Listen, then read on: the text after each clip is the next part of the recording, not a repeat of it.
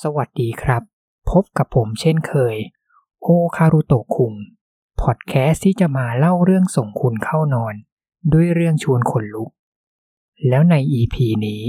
ผมก็ขอกลับมาเอาใจสมาชิกที่ชอบเรื่องหลอนๆจากวงการเกมกันอีกครั้ง โดย Creepy Pasta ในครั้งนี้ เราจะมากันที่ซีรีส์เกมอมตะที่อยู่คู่กับผู้เล่นมาอย่างยาวนาน นั่นก็คือซีรีส์เกม Mario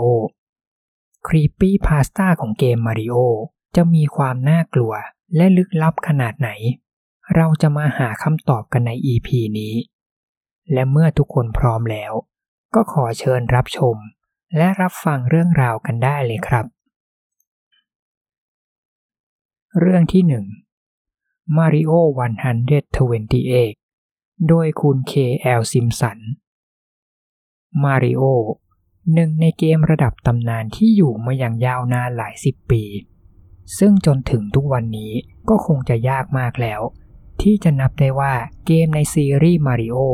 มีทั้งหมดกี่เกม ถ้าหากจะให้มาเฉลี่ยเกมมาริโอเล่นๆ ก็คงน่าจะบอกได้ว่า ทุกหนึ่งปี จะต้องมีเกมใหม่ที่มีชื่อว่ามาริโอออกมาให้ผู้เล่นได้เล่นกัน แต่ถึงอย่างนั้นแฟนเกมมาริโอก็น่าจะพอจำได้ ถึงช่วงเวลาที่เรียกได้ว่ายุคมืดของเกมมาริโอ ในช่วงระหว่างปี 1997 ถึงปี 2005 มีเกมมาริโอปล่อยออกมาเพียงแค่เกมเดียวเท่านั้น นั่นก็คือเกม Super Mario Sunshineถึงจะเป็นช่วงปีที่เงียบเหงาสำหรับแฟนคลับมาริโอแต่ในช่วงเวลาที่ว่านี้ แฟนๆเกมก็ยังคาดหวังกับอีกหนึ่งเกมที่ลือกันในกลุ่มแฟนคลับ นั่นก็คือเกมที่มีชื่อว่า Super Mario 128 แม้จะไม่มีข่าวปล่อยออกมาจากค่ายเกมใหญ่อย่าง Nintendo เกี่ยวกับเกม Mario 128 ส่วนตัวของผู้สร้างเกมอย่างคุณชิเงรุมิยาโมโตะก็พูดเพียงว่าเกมยังอยู่ในช่วง test concept แล้วยังเป็นไปไม่ได้ ที่เกมจะเสร็จสมบูรณ์ในเร็วๆนี้ หากมองย้อนกลับไปในช่วงปลายปี 90 จริงๆ ช่วงนี้ก็ไม่ใช่ช่วงเวลาที่น่าจดจำสำหรับ Nintendo นักถึงแม้ Nintendo จะเปิดตัวเครื่องคอนโซลของตัวเองอย่าง Nintendo 64 และก็มีเกม Mario ที่เรียกเสียงฮือฮาให้กับวงการเกมอย่าง Super Mario 64 แต่มันก็ยังคงไม่มากพอ ที่จะทำให้พวกเขาประสบความสำเร็จในวงการตลาดเกม โดยเฉพาะในเวลานั้น มีคู่แข่งอย่าง PlayStation ของค่าย Sony นั่ นั่นเลยเป็นจุดเริ่มต้นที่ทำให้ Nintendo ต้องการที่จะสร้างกระแสเกมใหม่ เพื่อทวงบัลลังก์บริษัทเกมระดับโลกคืนมา พวกเขาเลยเลือกที่จะทำภาคต่อของเกมที่ได้รับกระแสตอบรับอย่างดีอย่าง Super Mario 64 แต่หลังจากที่พวกเขาเริ่มโปรเจกต์ลับนี้ไปได้ไม่นาน ทาง Nintendo ก็เกิดปัญหาขัดแย้งภายในบริษัท เนื่องจากทีมงานบางคนเห็นว่า การทำเกม Mario ภาคใหม่ แต่ไปลงในเครื่องคอนโซลที่มียอดขายไม่ค่อยดี ไม่น่าจะช่วยให้สถานการณ์ดีขึ้น หลังจากการประชุมแนวทางกันใหม่ พวกเขาก็ตัดสินใจกันว่า พวกเขาจะต้องพักโปรเจกต์เกมมาริโอไว้ชั่วคราว เพื่อไปทุ่มเทกับการสร้างเครื่องคอนโซลเกมใหม่ นั่นก็คือ GameCube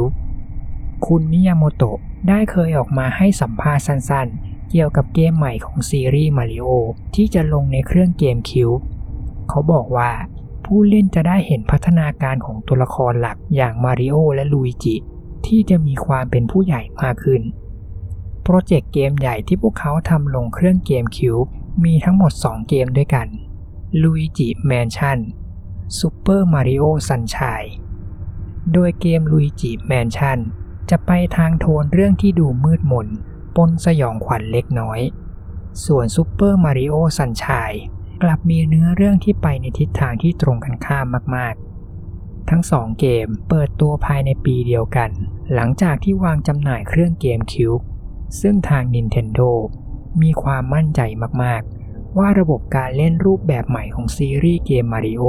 จะทำให้พวกเขากลับมายืนหนึ่งในวงการเกมได้อีกครั้งสำหรับใครที่ทันช่วงยุคนั้น ผมเชื่อว่าเราน่าจะรู้กันดีว่าเกิดอะไรขึ้นกับ Nintendo พวกเขายังคงไม่ประสบความสำเร็จตามเป้าที่พวกเขาตั้งไว้ เครื่อง GameCube กลายเป็นเครื่องคอนโซลที่มียอดขายที่ย่ำแย่กว่าเครื่อง Nintendo 64 แล้วในช่วงเวลานั้น กระแสผู้เล่นก็กำลังชื่นชอบเกมแนวรุนแรง หรือเกมที่มีภาพกราฟิกที่สมจริงมากกว่า และด้วยความสำเร็จที่ยังไม่ถึงเป้า พวกเขาจึงได้งัดโปรเจกต์ลับที่พวกเขาเคยพักไว้ กลับมาทำใหม่อีกครั้ง นั่นก็คือเกม Super Mario 128 ไม่มีใครรู้ว่า Nintendo ทุ่มเทกับโปรเจกต์นี้ขนาดไหน แล้วพวกเขาก็ไม่เคยให้ข่าวเกี่ยวกับเกมนี้อีกเลย จนกระทั่งวันหนึ่ง วันที่ผมได้เล่นเกมลับในโปรเจกต์นี้ ผมได้บังเอิญไปเจอกับเกมนี้ในหน้าเว็บไซต์เกมแห่งหนึ่ง ซึ่งมีคนปล่อยเกมนี้ให้คนในเว็บไซต์โหลดเล่นฟรีๆ แน่นอนว่าผมเองก็ไม่พลาดที่จะลองเล่นเกมนี้ เพราะผมคนหนึ่งก็เป็นแฟนพันธุ์แท้ซีรีส์เกมมาริโอมาอย่างยาวนาน หลังจากผมดาวน์โหลดเกมแล้ว ผมก็เจอว่าเกมนี้มันยังอยู่ในช่วงเวอร์ชัน beta พอผมกดเข้าเกม หน้าจอเริ่มเกมไม่มีภาพกราฟิกอะไรทั้งนั้น นอกจากข้อความชื่อเกมที่ขึ้นมาเพียงว่า Mario 128 ไม่มีหน้า option หรือหน้าเข้าไฟล์เกม หลังจากผมกดปุ่มสตาร์ทเริ่มเกม เกมก็เริ่มต้นขึ้น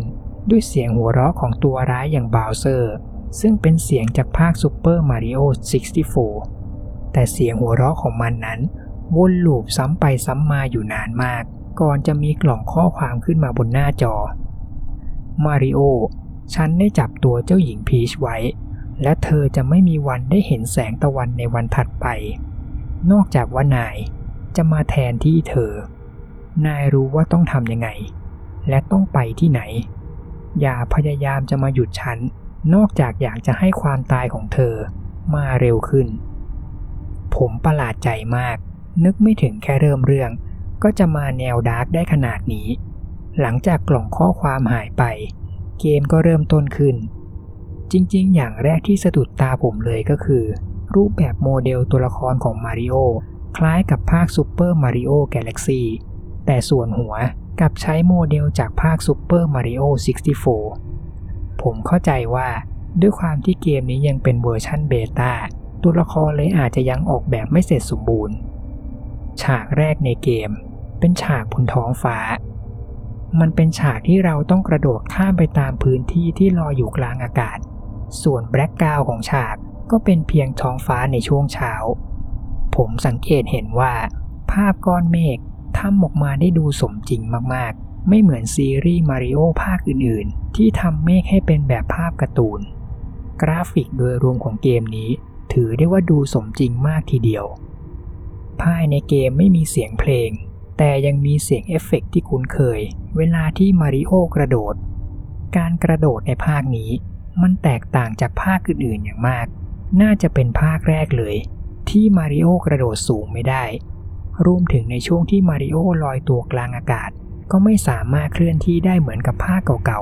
ๆ ผมลองเล่นไปเรื่อยๆ กลายเป็นว่าทั้งด่านมันไม่มีศัตรูแม้แต่ตัวเดียว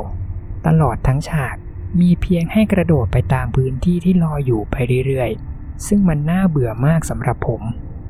จนกระทั่งผมเล่นมาถึงด่านถัดไป ปรากฏว่าภาพในเกม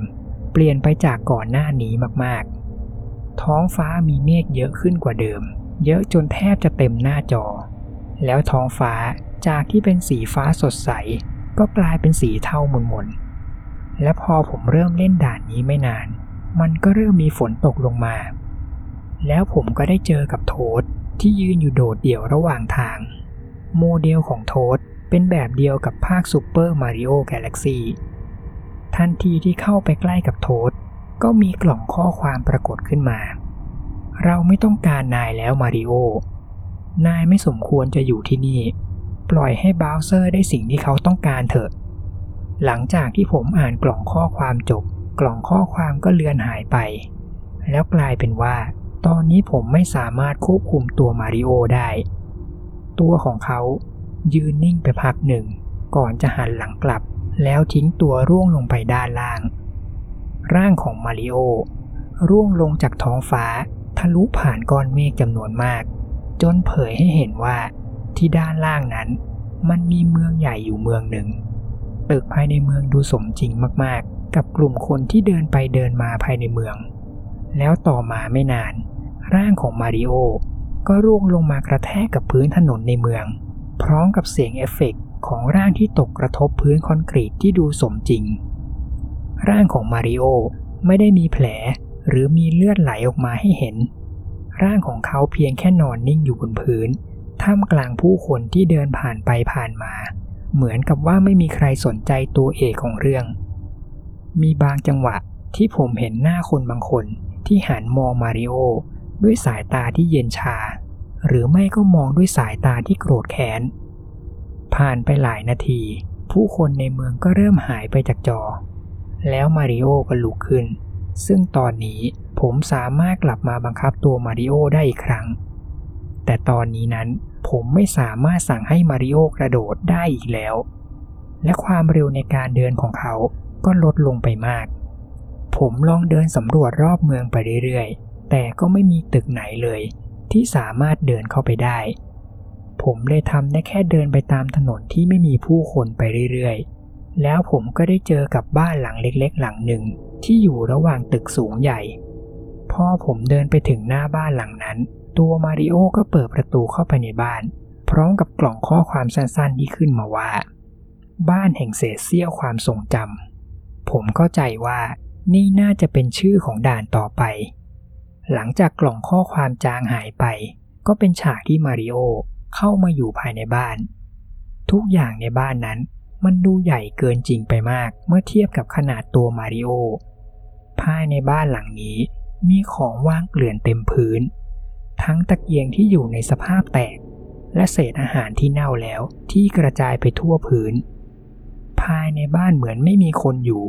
แล้วผมก็สังเกตเห็นบันได ที่สามารถเดินลงไปชั้นใต้ดินของบ้านได้ ผมเลยลองเดินลงไปด้านล่าง ภายในชั้นใต้ดิน ผมเจอกับโซฟาเก่าๆ กับทีวีที่อยู่ในสภาพจอแตก และสิ่งที่ทำให้ผมถึงกับตกใจมากที่สุดก็คือ ร่างโครงกระดูกสองร่างที่นั่งอยู่บนโซฟา ผมดูจากรูปร่างแล้ว เข้าใจได้ว่าน่าจะเป็นร่างของเด็กสองคน ซึ่งขนาดของโครงกระดูกพวกนี้ ก็ยังใหญ่กว่าขนาดตัวมาริโอ ตอนนี้ผมเริ่มรู้สึกไม่ค่อยโอเคกับเกมนี้แล้ว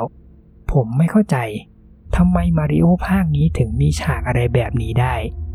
ผมลองเดินไปสำรวจซากโครงกระดูกกับทีวีใกล้ๆ แต่มันก็ไม่มีอะไรเกิดขึ้น ผมเลยจะหันหลังเดินกลับ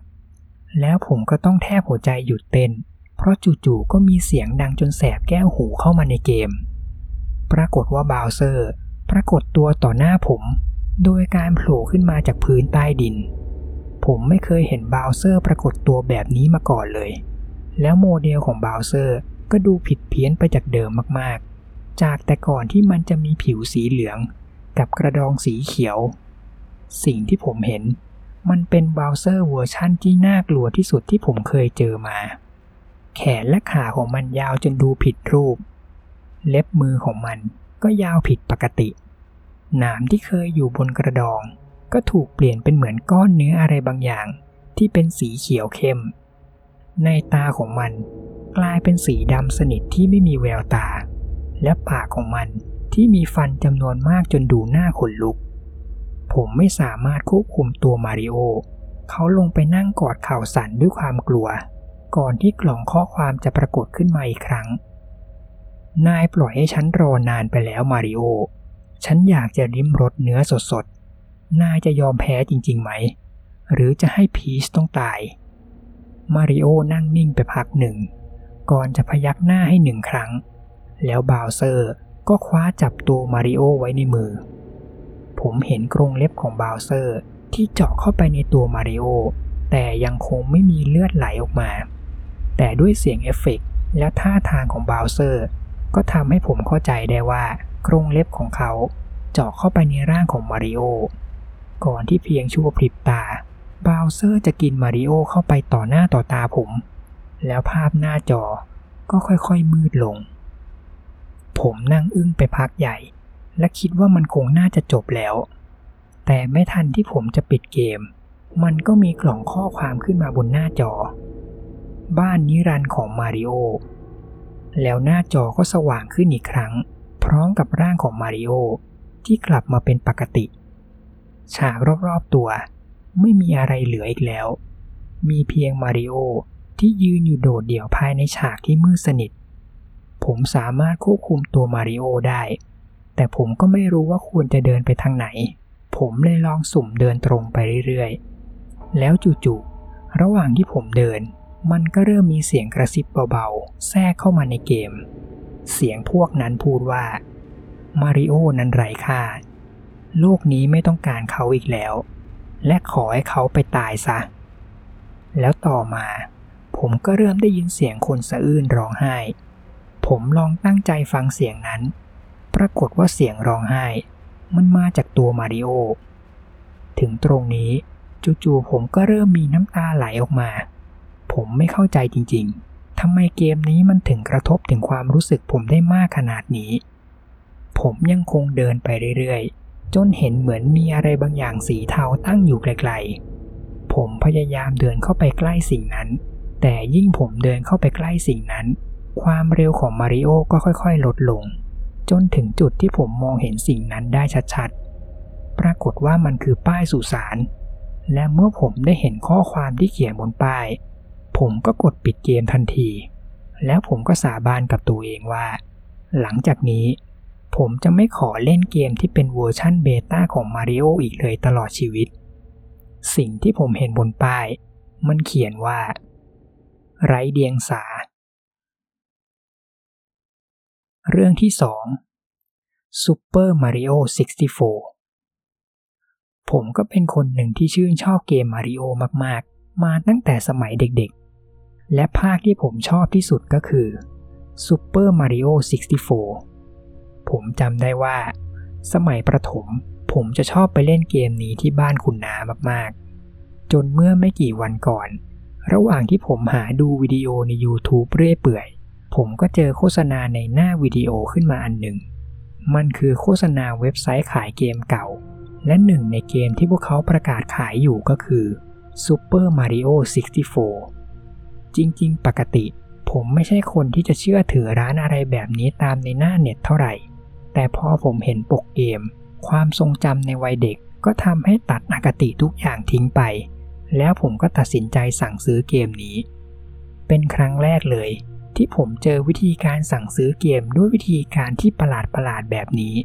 แทนที่เขาจะให้ผมจ่ายเงินด้วยการโอนเงินผ่านธนาคาร หรือหักบัตรเครดิต ทางร้านกลับสั่งให้ผมจ่ายเงินมา โดยให้ผมใส่เงินสดไว้ในซองจดหมาย แล้วส่งมาทางไปรษณีย์ และที่มันยิ่งน่าแปลกกว่านั้นก็คือ หลังจากที่ผมจ่ายเงินไปแล้ว เว็บไซต์ที่ว่านั้นก็หายไปจากโลกอินเทอร์เน็ต แต่ก็ยังดีที่อีกไม่กี่วันต่อมา หลังจากที่ผมจ่ายเงินไป ก็มีพัสดุส่งมาที่บ้าน ผมลองเปิดกล่องดูก็ถึงกับตาลุกวาว เพราะมันคือเกม Super Mario 64 สิ่งที่สะดุดตาผมอย่างแรกก็คือ หน้าปกตลับเกมมีสติกเกอร์ Official ของ Nintendo แต่มันถูกแปะด้วยเทปกาวแบบลวกๆ แล้วสติกเกอร์ก็ใกล้จะหลุดเต็มที แล้วบนตลับเกมก็มีปากกาหมึกซึมเขียนไว้แค่ว่า Mario ผมรู้สึกเหมือนถูกหลอกนิดๆ แต่ก็ปลอบใจตัวเองว่า ยังไงอย่างน้อย ขอแค่เกมยังเล่นได้ก็พอ ผมไปปัดฝุ่นเครื่อง Nintendo 64 เก่าของผม แล้วก็เอามาเสียบเข้ากับทีวี พร้อมกับใส่ตลับเกมเข้าไปในเครื่อง แล้วภาพไตเติลเกมที่คุ้นเคย ก็ปรากฏขึ้นมาอีกครั้ง ซึ่งตรงกับความทรงจำในวัยเด็กของผมเป๊ะๆใบหน้าของมาริโอที่ปรากฏเต็มหน้าจอ แล้วเราสามารถแกล้งดึงหน้ามาริโอเพื่อให้หน้าของเขาเป็นหน้าแบบตลกๆ ผมจำได้ว่าตอนเด็ก ผมจะขำทุกครั้งที่ได้มาทำอะไรปัญญาอ่อนแบบนี้ ผมเลื่อนจอยเกมไปมา เพื่อดึงหูของมาริโอให้ยืดยาวเหมือนกับหูของเอลฟ์ แต่ระหว่างนั้นจู่ๆก็มีเสียงซ่าดังมาจากในทีวี มันดังมากจนผมถึงกับสะดุ้งตกใจ แล้วหน้าของมาริโอก็บิดเบี้ยวไปมา ซึ่งผมไม่เคยเห็นอะไรแบบนี้มาก่อน ผมพยายามกดปุ่มบนจอย แต่ก็ไม่สามารถทำอะไรในเกมได้ แล้วระหว่างนั้น ผมก็ได้ยินเสียงกระซิบที่เหมือนเสียงภาษาญี่ปุ่น ผมไม่รู้ว่าเสียงนั้นพูดว่าอะไร แต่เสียงนั้นเหมือนกับเสียงของคนที่กำลังสะอื้นร้องไห้ ผมรีบไปกดปุ่มปิดเกม แล้วก็เปิดใหม่อีกครั้ง คราวนี้ทุกอย่างกลับมาเป็นปกติ และก็แน่นอน ครั้งนี้ผมไม่กล้าไปยุ่งกับหน้าของมาริโอแล้ว ผมรีบกดสตาร์ทเริ่มเกมทันที เริ่มเกมมา มันก็เริ่มมีอะไรแปลกๆเกิดขึ้น ผมจำได้ดี เริ่มเกมมาริโอจะต้องมายืนอยู่หน้าปราสาทของเจ้าหญิงพีช แต่ครั้งนี้มันไม่ใช่ ตัวมาริโอมาเริ่มอยู่ภายในปราสาท กล่องข้อความที่เจ้าหญิงส่งจดหมายมาหามาริโอก็ไม่มี และอีกอย่างหนึ่งที่มันผิดปกติก็คือ เพลงในเกมก็ไม่มี พวกโทษที่อยู่ในปราสาทก็ไม่มีแม้แต่ตัวเดียว ส่วนด่านในเกม มันก็มีแค่ด่านของบ๊อบออมด่านเดียวเท่านั้น ประตูที่เปิดไปรูปภาพด่านอื่นนั้น ถูกปิดสนิทไม่สามารถเปิดได้ แล้วจริงๆ รูปภาพของด่านบ๊อบออมก็ไม่ใช่รูปภาพจริงๆ ที่อยู่ในเกมปกติ มันเป็นเพียงรูปพื้นเปล่าๆสีขาว แต่ผมก็ยังคิดในแง่ดีต่อว่า มันอาจจะเป็นบั๊กของเกม แล้วผมก็ตัดสินใจ กระโดดเข้าไปเล่นในด่านนั้น แล้วช่วงที่ผมกระโดดเข้าไป รูปภาพจากที่เป็นพื้นสีขาวโล่งๆก็กลายเป็นรูปของลาวาสีแดง แล้วก็มีเหมือนเงาใบหน้าที่ฉีกยิ้ม ผมชักเริ่มรู้สึกแปลกๆกับเกมนี้แล้ว พอผมเข้ามาในด่าน แทนที่จะเป็นชื่อของ Big Bob o m มันกลับเปลี่ยนเป็นชื่อ Turn Back หรือที่แปลได้ว่ากลับไป ผมก็ไม่เข้าใจตัวเอง เจออะไรแปลกๆเยอะขนาดนี้ แต่ยังเลือกที่จะกล้าเล่นต่อ ภายในด่าน แรก ๆ ก็ดูปกติดี ทุกอย่างเป็นไปตามความทรงจำที่ผมเคยจำได้ในวัยเด็ก ผมก็โล่งใจ ที่ในที่สุดผมก็ได้สนุกกับเกมในวัยเด็กสักที แล้วจู่ๆผมก็เห็นอะไรบางอย่างที่ไม่ควรอยู่ในเกมนี้ ผมเห็นลุยจิ ผมถึงกับช็อกจนทำอะไรไม่ถูก ลุยจิ ไม่น่าจะมาปรากฏตัวในภาคนี้ ผมจำได้ ร่างของลุยจิ ยืนนิ่งไม่ไปไหนอยู่นาน จนผมตัดสินใจลองเดินเข้าไปหาเขาใกล้ๆ แล้วไม่ทันที่ผมจะถึงตัว ลุยจิก็วิ่งหนีไปด้วยความเร็วที่เหนือความคาดหมาย ผมเลยพยายามออกตัววิ่งตามไป แล้วระหว่างที่ผมพยายามวิ่งตามนั้น มันก็เริ่มมีเหตุการณ์ผิดปกติมากขึ้น ทุกครั้งที่ผมเก็บเหรียญในเกมได้ พวกศัตรูในเกมทั้งหมด รวมถึงเสียงเพลงในเกม มันจะเริ่มช้าลงเรื่อยๆ แล้วยิ่งผมเก็บเหรียญมากเท่าไหร่ ภาพในเกมก็เริ่มเป็นโทนสีดำมืดขึ้นเรื่อยๆ จนผมเก็บเหรียญที่ 5 จู่ๆเพลงก็เงียบไป แล้วตัวละครในเกมทั้งหมด ก็ลงไปนอนกับพื้น เหมือนกับว่าพวกมันตายแล้ว ผมตกใจมาก แต่ก็ยังเลือกที่จะวิ่งตามลุยจิต่อ ผมวิ่งขึ้นเขามาเรื่อยๆ ซึ่งมันเป็นทางที่จะไปเจอกับบอสของด่านนี้ แต่ตลอดทางขึ้นเขานั้น ไม่มีหินกลิ้งลงมาใส่แม้แต่ก้อนเดียว ซึ่งแต่ก่อนมันจะมีหินที่กลิ้งลงมาขวางทางเรา แต่จากเรื่องแปลกๆที่ผมเจอมา ผมก็ไม่ค่อยจะแปลกใจอะไรแล้ว ผมวิ่งขึ้นไปเรื่อยๆ จนเมื่อถึงยอดเขา แต่ผมกลับไม่เจอบอสของเกม แต่กลับเจอบ้านเล็กๆหลังหนึ่งตั้งอยู่บนนั้นแทน ส่วนลุยจิ ก็หายไปแล้ว ลักษณะของบ้านเหมือนกับบ้านของมาริโอในเกม แต่ว่าบ้านหลังนี้มันดูเก่าและโทรมมาก ถึงผมจะเริ่มขนลุก แต่ก็ตัดสินใจเดินเข้าไปสำรวจในบ้าน ทันทีที่ผมเข้ามา ประตูบ้านก็ปิดขังผมไว้ด้านใน แล้วผมก็เห็นภาพที่ทำให้ผมถึงกับตกใจจนปล่อยจอยตกพื้น มันคือร่างของลุยจิที่แขวนคออยู่กลางบ้าน ร้อมกับเสียงในเกม ที่จู่ๆก็มีเสียงเปียโนกับไวโอลินดังขึ้นมาพร้อมกัน จนผมต้องเอามือปิดหู หลังจากนั้นร่างของมาริโอก็ลงไปนอนกับพื้น ร้องไห้อย่างหนักนานถึง 5 นาที ก่อนที่ภาพในเกมจะค่อยๆตัดไป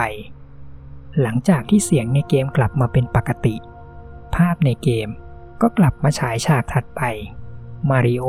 กลับมาอยู่ที่ปราสาทพีชอีกครั้ง เขานอนสลบอยู่หน้ารูปภาพด่านบ๊อบออม ซึ่งตอนนี้รูปได้เปลี่ยนไปกลายเป็นรูปของลุยจิที่ผูกคออยู่กลางบ้าน คราวนี้ ภายในปราสาทก็มีการเปลี่ยนแปลงบางอย่างเกิดขึ้น ผมมองกลับไปที่ห้องโถงกลางปราสาทก็เห็นโทษตัวหนึ่งยืนอยู่ตรงนั้น แต่ใบหน้าของมันนั้นเรียบเฉยและดูไร้อารมณ์มากๆ แล้วใกล้ๆกันก็มีรูปภาพไปด่านถัดไป แต่รูปที่ผมเห็นนั้นทำเอาผมถึงกับมือสั่น มันคือรูปภาพของครอบครัวผม มันเป็นไปไม่ได้ เกมนี้มันเก่าหลายปีแล้ว ส่วนรูปภาพครอบครัวผมก็เพิ่งถ่ายไปเมื่อไม่กี่วันก่อนทำไมในเกมถึงมีรูปของครอบครัวผมได้ ผมทนไม่ไหวอีกแล้ว ผมตัดสินใจจะไปกดปิดเครื่องเกม แต่ไม่ว่าผมพยายามกดปุ่มกี่ครั้ง เครื่องเกมก็ยังคงเปิดอยู่เหมือนเดิม ผมถึงขั้นลองไปดึงปลั๊กทีวีกับปลั๊กเกมออก แต่มันก็แปลกมาก ปลั๊กพวกนี้มันแข็งมาก ราวกับว่ามันเชื่อมติดกับกำแพงไปแล้ว หน้าจอเกมในทีวี ก็ยังคงอยู่อย่างนั้น ผมไม่อยากจะเล่นเกมนี้แล้ว แต่จะให้ผมปล่อยให้มันเปิดค้างไว้แบบนี้ตลอด ก็คงไม่ใช่ความคิดที่ดี ผมเลยจำใจเล่นเกมนี้ต่อ ผมกระโดดเข้าไปในภาพของครอบครัวผม แล้วมันก็มีข้อความภารกิจขึ้นมาว่า วิ่ง ห้ามเดิน ผมกดรับภารกิจ แล้วก็เริ่มเกมต่อ ด่านเริ่มต้นขึ้น เหมือนอยู่ในฉากกลางน้ำมีพื้นลอยน้ำอยู่จำนวนมาก โดยตัวมาริโอเริ่มมายืนอยู่บนหนึ่งในพื้นที่ลอยน้ำอยู่ แล้วมุมกล้องก็เริ่มเผยให้เห็นด้านหลังของมาริโอ มันเหมือนกับหลุมดำขนาดใหญ่ ที่กำลังค่อยๆกลืนกินทุกอย่างในเกม แล้วมันกำลังเข้ามาใกล้ตัวมาริโอ ผมรีบบังคับตัวมาริโอให้วิ่งหนีออกมา และพยายามกระโดดไปตามพื้นบนน้ำไปเรื่อยๆ แต่ไม่ว่าจะไปไกลขนาดไหน ผมก็ยังมองไม่เห็นเส้นชัยของด่านนี้สักที แล้วหลุมดำที่ตามหลังผมมานั้น มันก็เริ่มเคลื่อนที่เร็วขึ้นเรื่อยๆ ผมรู้สึกว่าผมเล่นด่านนี้นานมากๆ น่าจะถึงชั่วโมง มันเป็นด่านที่เหมือนไม่มีจุดสิ้นสุด และแล้วในที่สุดหลุมดำนั่นก็มาถึงตัวของมาริโอ ร่างของเขาหายเข้าไปในหลุมดำ ไม่มีเสียงเอฟเฟกต์หรือเสียงอะไรดังออกมา มีเพียงฉากในเกมที่ค่อยๆดำมืดลง หลังจากนั้น ฉากก็ตัดกลับมาที่ปราสาทอีกครั้ง พร้อมกับมาริโอที่กระเด็นออกมาจากรูป ตอนนี้ชีวิตของมาริโอเหลืออีกแค่เพียงสองชีวิตเท่านั้น และบรรยากาศในปราสาทก็เปลี่ยนไปอีกแล้ว คราวนี้โทที่อยู่ในปราสาทก็หายไปแล้ว แล้วรูปที่ผมเข้าไปก่อนหน้านี้ มันก็เปลี่ยนไปจากเดิม ถ้ายืนครอบครัวของผมนั้น ยังคงเป็นเหมือนเดิม แต่สภาพของพวกเราในรูปเริ่มมีบาดแผลตามใบหน้า แผลพวกนั้นมันดูสมจริงมากๆ สมจริงเกินกว่าที่จะดูว่าเป็นการตัดต่อ แต่ถึงอย่างนั้นผมยังเลือกที่จะกระโดดกลับเข้าไปในรูปนั้นอีกครั้ง คราวนี้ผมไม่อยู่ในด่านใหม่ มันเป็นห้องเล็กๆ และก็มีข้อความภารกิจขึ้นมาสั้นๆว่า ฉันอยู่ตรงนี้ ผมกดเริ่มเล่นเกม และเตรียมใจกับเหตุการณ์สยองสยองที่อาจจะเกิดขึ้นหลังจากนี้ ห้องที่ตัวมาริโออยู่นั้นเป็นห้องสี่เหลี่ยมเล็กๆ ไม่มีประตู หรือทางให้ออกจากห้อง สิ่งเดียวที่อยู่ในห้องนี้ก็คือ เปียโนตัวหนึ่งที่ตั้งอยู่มุมของห้อง ผมรู้ดีว่า เจ้าเปียโนตัวนี้มันคืออะไร มันเป็นเปียโนปีศาจที่อยู่ในเกมปกติ หลังจากผมลองเดินสำรวจรอบห้องแล้ว ผมก็ตัดสินใจค่อยๆเดินเข้าไปใกล้เปียโนตัวนั้น แล้วมันก็เป็นอย่างที่ผมคิดไว้ เปียโนตัวนี้ เริ่มขยับตัวแล้วพุ่งเข้ามาไล่จับมาริโอ ผมพยายามจะวิ่งหนีมัน แต่ห้องที่ผมอยู่นั้น มันเป็นห้องแคบๆ และผมก็ไม่มีทางให้หนีไปได้เลย สุดท้าย ผมเลยต้องยอมให้มาริโอโดนเปียโนผีสิงนั่น โจมตีไปเรื่อยๆ และเมื่อมาริโอโดนโจมตีจนพลังชีวิตหมด แทนที่จะเป็นฉากที่มาริโอล้มสลบไป เหมือนในเกมปกติ ปรากฏว่าเปียโนตัวนั้น จับตัวมาริโอไว้ และกัดกินร่างของเขาทั้งเป็น มุมกล้องในเกม ซูมเข้าไปให้เห็นร่างของมาริโอที่ถูกฉีกเป็นชิ้นๆ พร้อมกับเสียงเพลงในเกมที่เป็นเพลงจากด่านบิ๊กบู แล้วภาพในเกมก็ค่อยๆมืดลง หลังจากนั้น ภาพในเกมก็ตัดมาที่ปราสาทอีกครั้ง พร้อมกับชีวิตของมาริโอที่หายไปอีกหนึ่ง แล้วคราวนี้ ทุกอย่างก็เปลี่ยนไปจากเดิมอย่างมาก แทนที่ภาพจะตัดมาที่ภายในปราสาท ปรากฏว่ามุมกล้องเผยให้เห็นสภาพด้านนอกปราสาท ตอนนี้ปราสาทมันไม่ต่างจากซากอาคารที่กำลังจะพัง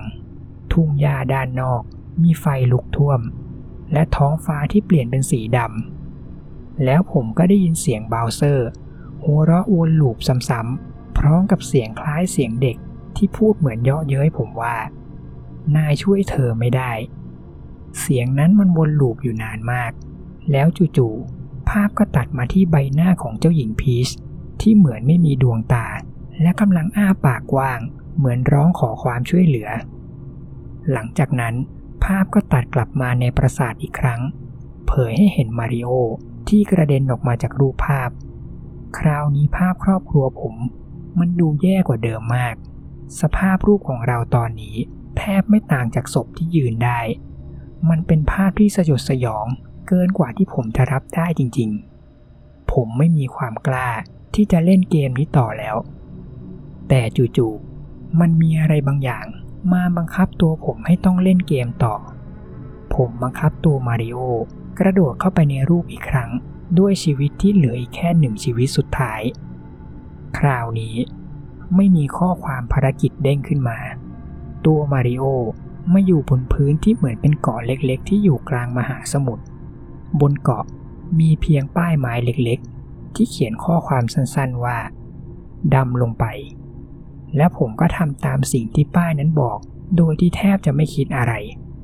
ตัวมาริโอว่ายน้ำดำลึกลงมาในมหาสมุทรเรื่อยๆ ภายในนี้มันดำมืดมากๆ ไม่มีอะไรให้เห็นเลย ไม่มีแม้แต่ปลาสักตัว แล้วผมก็เพิ่งสังเกตเห็นว่า มันไม่มีขีดค่าออกซิเจน ที่ควรจะมีเหมือนในเกมปกติเวลาที่เราดำน้ำผมดำน้ำแบบนี้ไปเรื่อยๆ จนเวลาผ่านไปสิบนาที ก็ยังไม่เห็นว่ามีอะไรเกิดขึ้น ผมเลยถอดใจ จะว่ายน้ำกลับขึ้นเกาะ แต่ทันทีที่ผมหันหลังกลับ ร่างของปลาไหลยักษ์มันก็พุ่งเข้ามาด้วยความเร็วสูง พร้อมกับอ้าปากกว้าง ก่อนที่จะกลืนมาริโอ หายไปทั้งตัว ขนาดตัวของมันนั้น ใหญ่กว่าในเกมปกติมากๆ ผมไม่เคยเจออะไรแบบนี้มาก่อน ผมถึงกับขนลุก นั่งอึ้งไปพักหนึ่ง ทุกอย่างมันเกิดขึ้นเร็วมาก ไม่มีข้อความ game over ขึ้นมา มีเพียงหน้าจอในเกมที่ค่อยๆ มืดลง แล้วรูปของครอบครัวผมก็โผล่ขึ้นมาอีกครั้ง คราวนี้ร่างของพวกเราทุกคนกลายเป็นซากโครงกระดูก และภาพนั้น มันก็ยังดูสมจริงมากๆ ผมพยายามกดปุ่ม ขยับภาพในเกมก็แล้ว แต่มุมกล้องในเกมก็ค้างอยู่อย่างนั้น ผมลองเอื้อมมือไปกดปุ่มปิดเครื่องคอนโซล ซึ่งคราวนี้เครื่องเกมสามารถปิดได้แล้ว ผมนั่งทำใจอยู่พักใหญ่ แล้วก็ลองเปิดเครื่องกลับมาใหม่ ปรากฏว่าภาพในเกมยังคงค้างอยู่ที่ภาพครอบครัวผมที่เป็นซากโครงกระดูก ผมสลับเปิดปิดเครื่องแบบนี้ถึง 3 ครั้ง แต่ภาพในเกมก็ยังคงเป็นเหมือนเดิม แล้วผมก็เพิ่งมาสังเกตเห็นว่าในเกมมันมีไฟล์เซฟอีกไฟล์หนึ่งซ่อนอยู่ ผมเลยลองเข้าไปในไฟล์เซฟนั้น ปรากฏว่า ในไฟล์เป็นภาพของอีกครอบครัวหนึ่ง ที่มีสภาพเป็นซากโครงกระดูก ผมไม่เข้าใจจริงๆ ว่าเกมนี้มันต้องการจะสื่ออะไรกันแน่ เรื่องที่3มาริโอก่อนที่ผมจะเล่าเรื่องนี้ ผมอยากจะยืนยันกับทุกคนว่า สิ่งที่เกิดขึ้น มันคือเรื่องจริง มันเป็นเกมเวอร์ชันแฮ็กซึ่งพวกคุณสามารถดาวน์โหลดไปเล่นกันได้ แต่ผมขอเตือนว่า มันเป็นมาริโอเวอร์ชันแฮ็กที่แปลกที่สุดที่ผมเคยเจอมา เอาละถึงเวลาที่ผมมาเล่าประสบการณ์ที่ผมเจอมาบ้าง เรื่องมันเกิดขึ้นในคืนหนึ่ง ตอนนั้นผมก็กำลังเบื่อ อยากจะหาอะไรเล่นใหม่ ๆ ปกติผมจะสิงอยู่ในเว็บบอร์ดเกมเว็บหนึ่ง ผมจะชอบไปพูดคุยและคลุกคลีกับในเว็บบอร์ดนี้มาก ซึ่งผมก็อยู่เว็บนี้มาได้นานเป็นปีแล้ว ด้วยความที่ผมเบื่อ ผมเลยลองเข้าไปหน้าของรวมเกมเวอร์ชันแฮก ผมลองไล่ดูรายชื่อเกมในนั้น ก็เจอแต่เกมที่มันดูไม่น่าเล่น หรือไม่ก็เกมที่มีกราฟิกแตกๆ จนหมดความน่าเล่น เอาจริงๆ ในชุมชนเว็บบอร์ดจะรู้กันดีว่า พวกเกมเวอร์ชันแฮกที่โพสต์ในเว็บบอร์ด ส่วนใหญ่จะเป็นเกมที่ทำเอาฮา ไม่ได้ทำหวังให้เล่นเอาสนุกอะไร แต่แล้วคืนนั้น ผมก็มาสะดุดตากับเกมหนึ่งที่เขียนเพียงสั้นๆว่า Mario ไม่มีเขียนบอกว่าเกมนี้มาจากภาคไหน ผมลองกดเข้าไปอ่านโพสต์นั้นอย่างละเอียด ปรากฏว่าคำอธิบายในนั้นเขียนด้วยภาษาญี่ปุ่น ผมเลยลองก๊อปโพสต์ทั้งหมดไปให้ Google ลองแปลดู แล้วผมก็พอรู้แล้วว่า เกมเวอร์ชันแฮกนี้เป็นเกมของเวอร์ชันมาริโอภาค Super Mario World และนี่ก็คือประโยคที่ผมแปลมาได้ คุณรับบทเป็นซูเปอร์มาริโอสุดยอดช่างประปา และหน้าที่ของคุณ ก็คือไปช่วยเจ้าหญิงแสนสวย จากราชาปีศาจบาวเซอร์ นี่คือหน้าที่ของคุณ ถึงชื่อเกมกับคำบรรยาย จะดูเฉยๆไม่ได้มีอะไรแปลกใหม่ แต่ผมก็รู้สึกว่าน่าจะลองเล่นดู ผมเลยตัดสินใจดาวน์โหลดเวอร์ชันแฮกตัวนี้ แล้วติดตั้งลงไปในเกมหลัก พอผมเริ่มเกม หน้าจอ title เกม ก็ขึ้นชื่อเกมสั้นๆว่า Mario แทนที่จะเขียนว่า Super Mario World ผมแปลกใจมาก ปกติพวกเกมเวอร์ชันแฮกจะไม่ค่อยแก้ชื่อของเกม แต่จะเป็นการใส่ชื่อของคนทำเวอร์ชันนี้ไว้ใต้ชื่อเกมแทน ผมเลยพับหน้าจอ แล้วเข้าไปดูไฟล์เกมที่ผมเพิ่งโหลดมา ภายในไฟล์ก็มีเพียงไฟล์ตระกูล IPS ที่มีชื่อว่า Mario กับไฟล์ text ข้อความ ผมลองเปิดไฟล์ข้อความนั้นขึ้นมาอ่านดู เพราะอยากรู้ว่าคนที่ทำเวอร์ชันนี้ เขียนอธิบายอะไรเพิ่มเติมบ้าง แต่พอผมเปิดเข้ามาดู มันก็มีเพียงข้อความกริดแปลกๆ ที่ไม่สามารถอ่านอะไรได้ ผมไม่เข้าใจจริงๆ คนทำเวอร์ชันนี้ทำไมถึงเขียนข้อความแปลกๆ แบบนี้ใส่เข้ามาด้วย แต่ผมก็ไม่อยากคิดอะไรมาก เพราะตอนนี้สิ่งที่สำคัญกว่าก็คือการทดลองเล่นเกม ผมเลยปิดกล่องข้อความ แล้วกลับเข้าไปในเกมมาริโอต่อ แล้วก่อนที่ผมจะกดเริ่มเกม ผมก็เพิ่งมาสังเกตเห็นตัวของมาริโอในภาคปกติ ชุดของมาริโอจะออกไปทางสีสันสดใส โทนสีฟ้าแดง แต่ในเวอร์ชันนี้มาริโอกลับใส่ชุดที่ดูซีดๆเหมือนจะเป็นสีเทา ผมก็แปลกใจว่าทำไมคนทำเกม ต้องเปลี่ยนสีมาริโอให้เป็นแบบนี้ ฉากในเกมเริ่มต้นมาเหมือนในเกมภาคปกติ ยกเว้นแต่กล่องข้อความที่เด้งขึ้นมา ซึ่งข้อความที่ขึ้นมานั้นต่างจากเดิมมาก แทนที่เกมจะเริ่มพูดถึงเรื่องของเจ้าหญิงที่บาวเซอร์จับตัวไป ข้อความที่ขึ้นมากลับกลายเป็นแบบนี้แทน ยินดีต้อนรับ ที่นี่คือไดโนเสาร์แลนด์ ในดินแดนสุดประหลาดนี้ เราพบว่าเจ้าหญิงพีชหายไปอีกแล้ว แล้วดูเหมือนว่าจะเป็นความผิดของมาริโออีกแล้ว ผมไม่เคยเจออะไรแบบนี้มาก่อน ตลอดเกือบ 2 ปีที่ผมคลุกคลีกับเว็บบอร์ด แล้วลองเล่นเกมเวอร์ชันแฮกมาไม่รู้กี่เกม ผมไม่เคยเจอข้อความแปลกๆ แบบนี้มาก่อน ผมเริ่มสังหรณ์ว่า เกมนี้มันมีอะไรผิดปกติมากกว่าเวอร์ชันแฮกที่ผมเคยเจอมา ผมตัดสินใจ ลองเล่นเกมนี้ต่อ เพราะผมอยากจะรู้ว่า เกมนี้มันคืออะไรกันแน่ แล้วทันทีที่ผมกดเริ่มเกม หน้าจอก็เผยภาพแผนที่ในเกม ที่ดูผ่านๆก็เหมือนแผนที่ในเกมปกติ เสียงเพลงในเกมก็ปกติ แต่สิ่งที่ไม่เหมือนเดิมก็คือ ชื่อแต่ละด่านภายในเกม ในฉากแรกสุดที่มาริโออยู่ ปกติมันควรจะมีชื่อว่าโยชิเฮาส์ แต่นี่มันกลับเขียนชื่อด่านใหม่ เหลือเพียงคำว่าโยชิ ใจหนึ่งผมก็หวังว่า เกมนี้จะไม่ได้มีแค่เป็นการมาเปลี่ยนชื่อด่านหรือชื่อเกม เพราะถ้ามันเป็นแบบนั้นจริงๆ ผมก็คงผิดหวังมาก ผมลองเข้ามาในด่านโยชิ ปรากฏว่า บ้านของโยชิที่ควรอยู่ มันหายไป รวมถึงบ้านต้นไม้กับพวกนกก็ไม่มี สิ่งที่เหลืออยู่อย่างเดียวก็คือ กล่องข้อความที่ลอยอยู่กลางอากาศ ผมเดินเข้าไปกระโดดเคาะกล่องนั้น มันก็มีข้อความแปลกๆที่เหมือนกับรหัสบางอย่างเด้งขึ้นมา แทนที่จะเป็นประโยคปกติ ผมเริ่มจะรู้สึกตื่นเต้นขึ้นมาแล้ว นี่แหละ เกมที่น่าจะมีอะไรสนุกสนุกซ่อนอยู่ หลังจากผมสำรวจด่านจนพอใจแล้ว ผมก็ออกมากลับมาที่แผนที่โลกอีกครั้ง ผมลองเดินไปที่ด่านแรกของเกม รากฏว่าชื่อด่านโยชิไอแลนด์หนึ่งมันกลับเปลี่ยนชื่อเขียนว่า อยากกลับมาอีก ผมเริ่มมีลางสังหรณ์ว่า ด่านนี้จะต้องมีกับดักยากๆหรือมีศัตรูโหดๆรออยู่แน่ๆ แต่ปรากฏว่าพอผมเข้ามาในด่าน ผมก็ต้องเจอกับเสียงของบาวเซอร์ ที่หัวเราะดังลั่นกระแทกเข้าหูฟังผม ผมแทบจะถอดหูฟังออกไม่ทัน แล้วผมก็ตัดสินใจ ว่าทางที่ดีที่สุดที่จะไม่เจอกับจัมสแกร์อีก ก็คือปิดเสียงในเกมไว้น่าจะดีกว่า พอผมเริ่มเล่นเกมต่อ นอกจากเสียงเพลงในเกมที่ผิดปกติ อีกอย่างหนึ่งที่มันดูผิดเพี้ยนไปหมด ก็คือพวกศัตรูในด่าน มันหายไปทั้งหมด แล้วที่มันยิ่งแปลกก็คือเกมยังมีเหรียญรูปโยชิ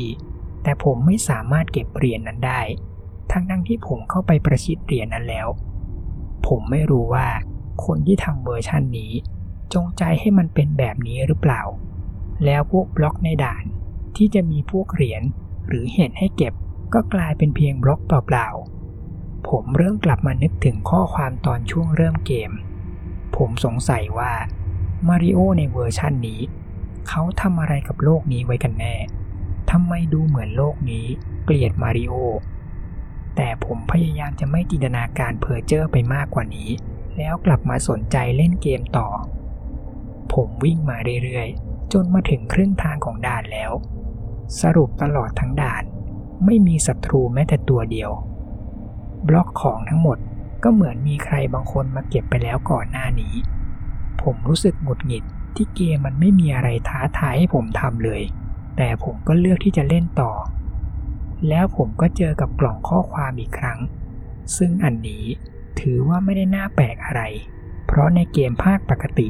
มันก็มีกล่องข้อความอยู่ตรงนี้อยู่แล้ว ผมกระโดดเข้าไปเคาะกล่องนั้น แล้วมันก็มีข้อความสั้นๆ เด้งขึ้นมาว่า ข้อแนะนำฉันเกลียดนาย ความสงสัยของผมเริ่มจะเข้าเขามากขึ้น มาริโอในเวอร์ชันนี้ ต้องทำอะไรบางอย่างกับโลกนี้ไว้แน่ ๆ ผมกลับไปเล่นเกมต่อ จนผมมาถึงเส้นชัยของด่าน ข้อความก่อนหน้านี้ ยังติดอยู่ในใจผม แต่ผมก็ยังไม่อยากจะคิดอะไรมาก แล้วก็กลับไปเริ่มเล่นด่านถัดไป ผมมาถึงด่านที่มีชื่อว่า Yellow Swiss Palace ซึ่งด่านนี้ชื่อไม่ได้ถูกแก้เหมือนกับด่านก่อนหน้านี้ แต่ผมมาสะดุดตากับภาพวิวในแผนที่ ปกติหากอยู่ในด่านนี้จะมองเห็นแผ่นดินใหญ่ของเกาะโยชิ กับพวกด่านต่างๆ ที่จะต้องเจอในอนาคต แต่นี่กลับกลายเป็นเพียงผืนน้ำกว้างๆ กับผีบูตัวหนึ่ง ที่ลอยไปลอยมากลางทะเล หลังจากผมแคปรูปเรียบร้อย ผมก็เข้าไปเล่นในด่าน Yellow Switch Palace ซึ่งด่านนี้ก็ไม่ได้มีอะไรเปลี่ยนแปลงแม้แต่นิดเดียว ซึ่งก็เป็นอะไรที่น่าเบื่อมากๆ พอผมผ่านได้แล้ว ผมก็มาที่ด่านต่อไป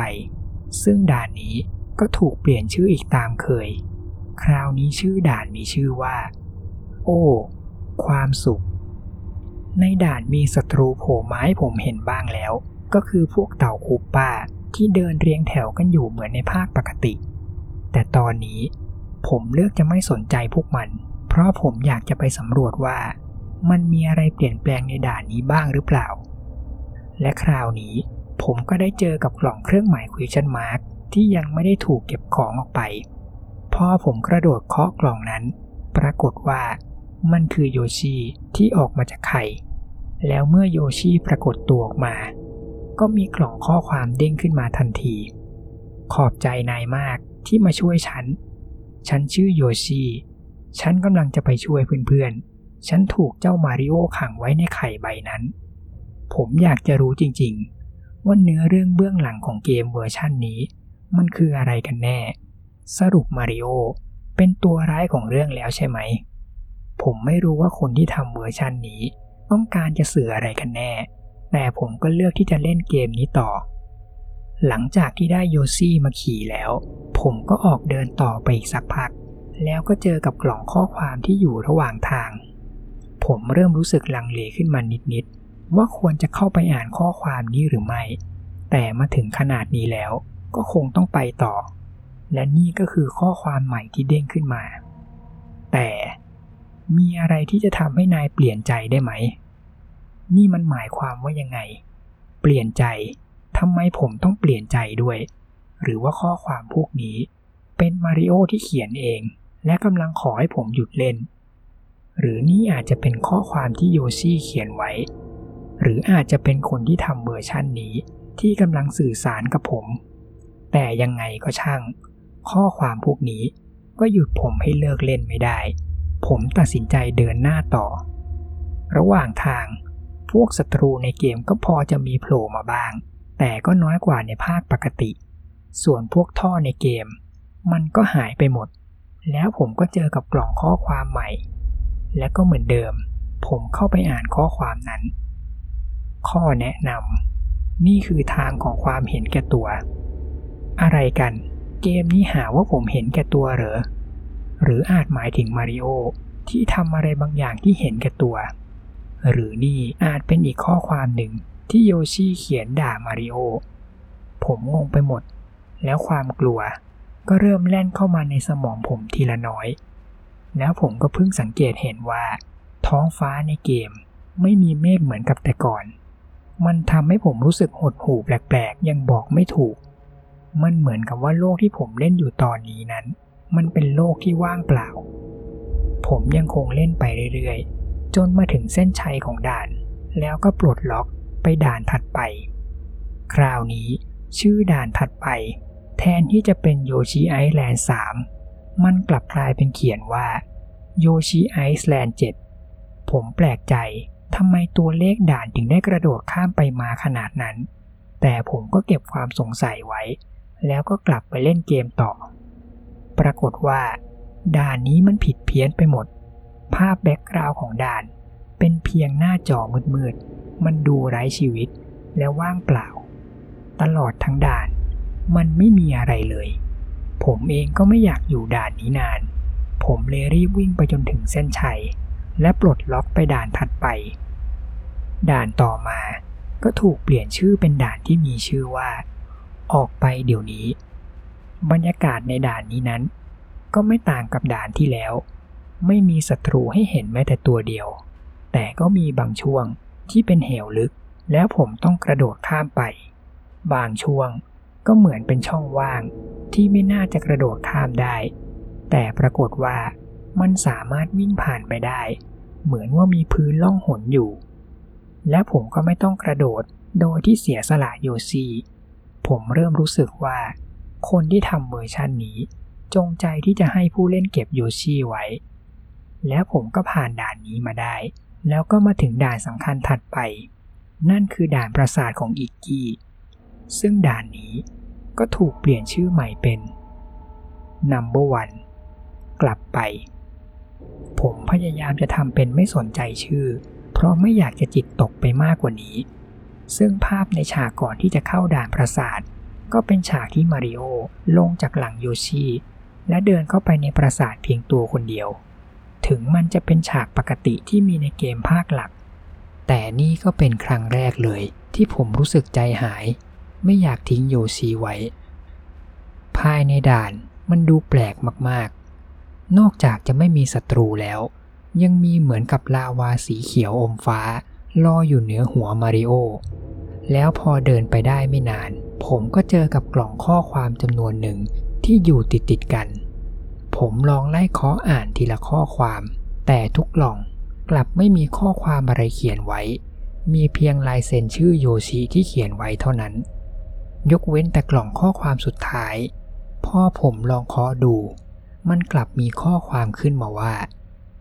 ไม่คิดบ้างเหรอ ว่านายสร้างปัญหามาเยอะแล้ว ผมเริ่มจะสงสัยจริงจังแล้วว่า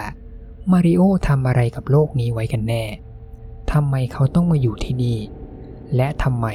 ทุกอย่างที่นี่ถึงเกลียดเขาขนาดนี้ ผมเริ่มรู้สึกหดหู่และกลัวมากขึ้นเรื่อยๆ ผมเริ่มเดาไม่ได้แล้วว่า ผมจะต้องเจอกับอะไรอีก ผมรู้สึกว่าทุกข้อความที่ผมเจอมา ข้อความพวกนั้น พยายามไล่ผมให้ออกจากเกม แต่ผมยังทำใจแข็งและเล่นเกมต่อ ผมมาเรื่อยๆ จนมาถึงประตูบานหนึ่ง ผมลองเข้าไปในประตู ปรากฏว่าภาพก็ตัดมาที่มาริโอที่ยืนอยู่บนพื้นแคบๆ กับเหวกว้างๆตรงหน้า ผมไม่สามารถเดินย้อนถอยหลังกลับไปได้ มันเหมือนกับว่า คนที่ทำเกมจงใจให้ผมกระโดดลงไป นี่อาจจะเป็นจุดจบของเกมแล้วก็ได้ แต่พอผมกระโดดลงไปในเหว ผมก็รู้ตัวว่าผมคิดผิด ปรากฏว่ามันเป็นพื้นล่องหนยาวๆ ที่ผมสามารถเดินต่อไปได้ ผมเดินทางต่อมาเรื่อยๆ จนในที่สุดก็มาถึงห้องบอสของด่าน ผมไม่รู้ว่าบอสในด่านนี้มันจะเป็นยังไง มันจะเปลี่ยนไปขนาดไหน ผมสูดหายใจลึกๆหนึ่งที ก่อนจะเข้าไปในห้อง แต่ก็ต้องผิดคาดอีกครั้ง เพราะมันก็คือบอสที่ชื่ออิกกี้ปกติไม่ได้มีอะไรแปลกใหม่ หลังจากที่ผมเอาชนะอิกกี้มาได้ ภาพก็ตัดมาที่มาริโอที่เดินออกมาจากปราสาท พร้อมกับไข่ของโยชิแล้วมาริโอก็ทำการระเบิดปราสาททิ้ง เหมือนกับในเกมปกติ แต่สิ่งที่ทำให้ผมชะงงักก็คือ ข้อความที่เด้งขึ้นมา ข้อความนั้นเขียนว่า เหยื่อหมายเลขหนึ่ง ไม่สามารถหาดวงตาได้ เหยื่อถูกพบอยู่บนพรม สาเหตุการเสียชีวิตยังไม่ทราบ ลายนิ้วมือที่ไม่สามารถระบุตัวตน ถูกพบอยู่บนทั่วทั้งร่างศพ ผมว่านี่มันเกินไปมากแล้ว หมายความว่ายังไง เรื่องของเหยื่อ แล้วเรื่องของสภาพศพอะไรนั่นอีก นี่มันคือเกมมาริโอทำไมมันถึงมีอะไรที่มันชวนขนลุกแบบนี้อยู่ในเกมได้ ผมเริ่มมีลางสังหรณ์ว่า เหยื่อที่ข้อความนั้นเขียนถึง อาจหมายถึงเจ้าหญิงพีชหรือเปล่า ผมพยายามอ่านข้อความนี้ วนซ้ำไปซ้ำมาหลายรอบ ว่าผมไม่ได้อ่านผิดหรือตาฝาด หลังจากที่ผมอ่านข้อความเสร็จแล้ว ปรากฏว่ามันก็ยังมีด่านต่อไป แล้วแผนที่ในเกมก็เผยให้เห็นแผ่นดินใหญ่เหมือนเดิมแล้ว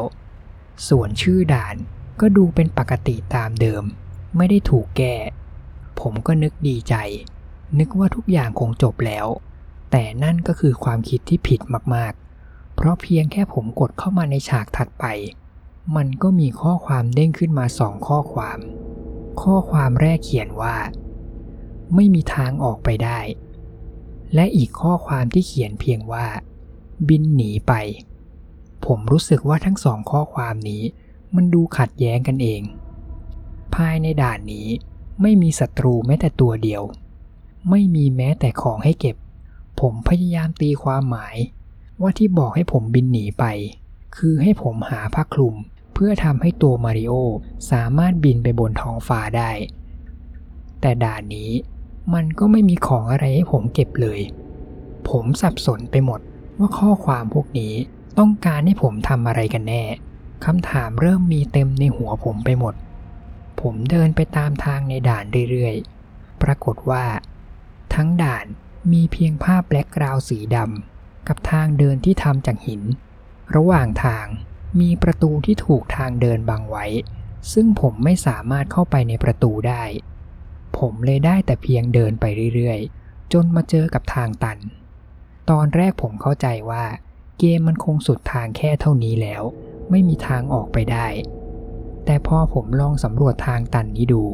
ปรากฏว่ามันมีท่อลับ ให้ผมลองมุดเข้าไปได้ แต่พอผมมุดทางลับที่ว่านี้ ปรากฏว่าตัวของผมมาโผล่ที่ปากเหวมืดๆ แล้วตัวผมก็ไม่สามารถเดินย้อนกลับไปทางเดิมได้ ผมเลยยอมแพ้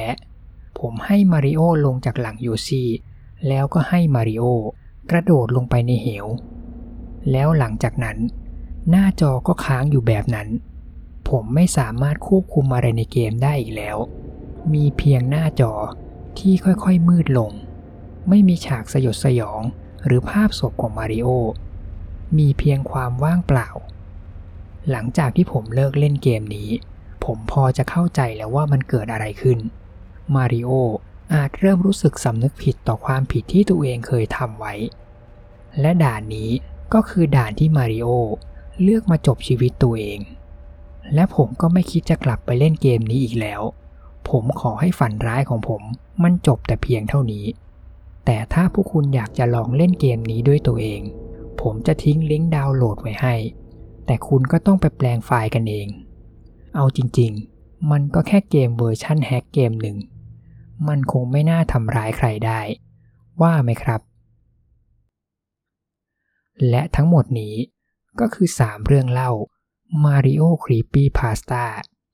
ใครชอบเรื่องไหนเป็นพิเศษ ก็คอมเมนต์เข้ามาพูดคุยกันได้เลยนะครับ ขอขอบคุณทุกท่าน ที่ติดตามรับฟังเรื่องราวจนจบครับ